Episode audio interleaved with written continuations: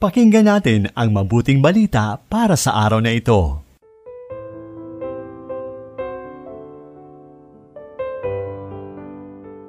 Mapagpalang araw ng Martes, Kapanalig, ikadalawamput isa ngayon ng Setyembre, kapestahan ni San Mateo, Apostol at Ibanghilista. Itinuring siyang makasalanan dahil maniningil siya ng buwis.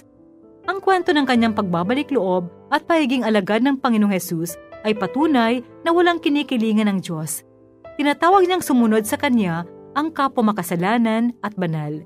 Ito po muli si Sister Lines ng Daughters of St. Paul. Pakinggan na natin ang mabuting balita mula kay San Mateo, Kabanata Siyam, Talata Siyam hanggang Labintatlo.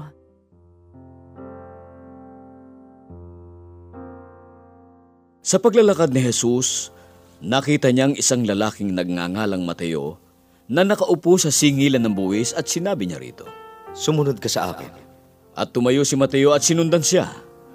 At habang nasa hapag si Jesus sa bahay ni Mateo, maraming tagasingil ng buwis at iba pang makasalanan ang lumapit at nakisalo kay Jesus at sa kanyang mga alagad. Nang makita ito ng mga pariseo, tinanong nila ang kanyang mga alagad, Bakit kumakain kasama ng mga makasalanan at maniningil ng buwis ang inyong guro? Nang marinig ito ni Jesus, sinabi niya, Hindi ang malulusog ang nangangailangan ng doktor, kundi ang mga may sakit. Sige, matutunan sana ninyo ang kahulugan ng awa ang gusto ko, hindi handog. Hindi ako pumarito para tawagin ang mabubuti, kundi ang mga makasalanan.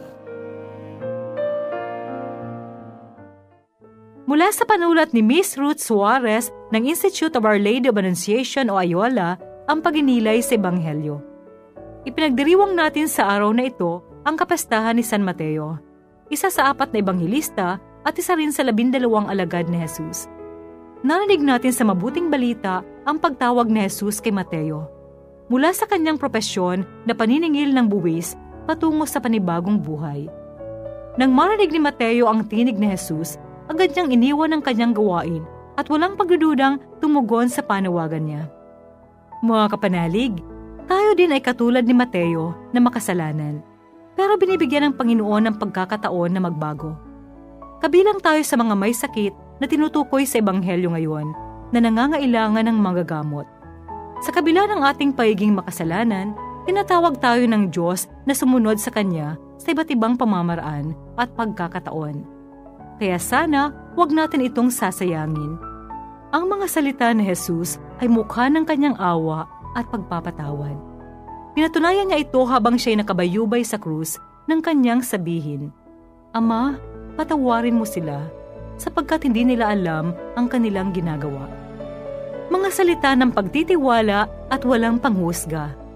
Nagtitiwala sa atin ang Diyos sa kabila ng ating mga kahinaan at kasalanan dahil tinitingnan niya hindi ang ating nakaraan, kundi ang ating kinabukasan. Ang pagsunod at pagtitiwala sa pangako ng Diyos ang susi sa mga pagpapalang ninanais natin. Ang Diyos lamang ang nakakaalam kung ano ang mabuti para sa atin. Tatanggi ka pa ba sa kanyang pagtawag?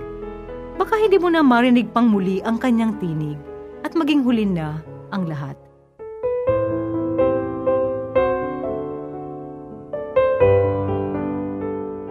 Inyong napakinggan ang mabuting balita para sa araw na ito. Hatid sa inyo ng Pauline's Radio.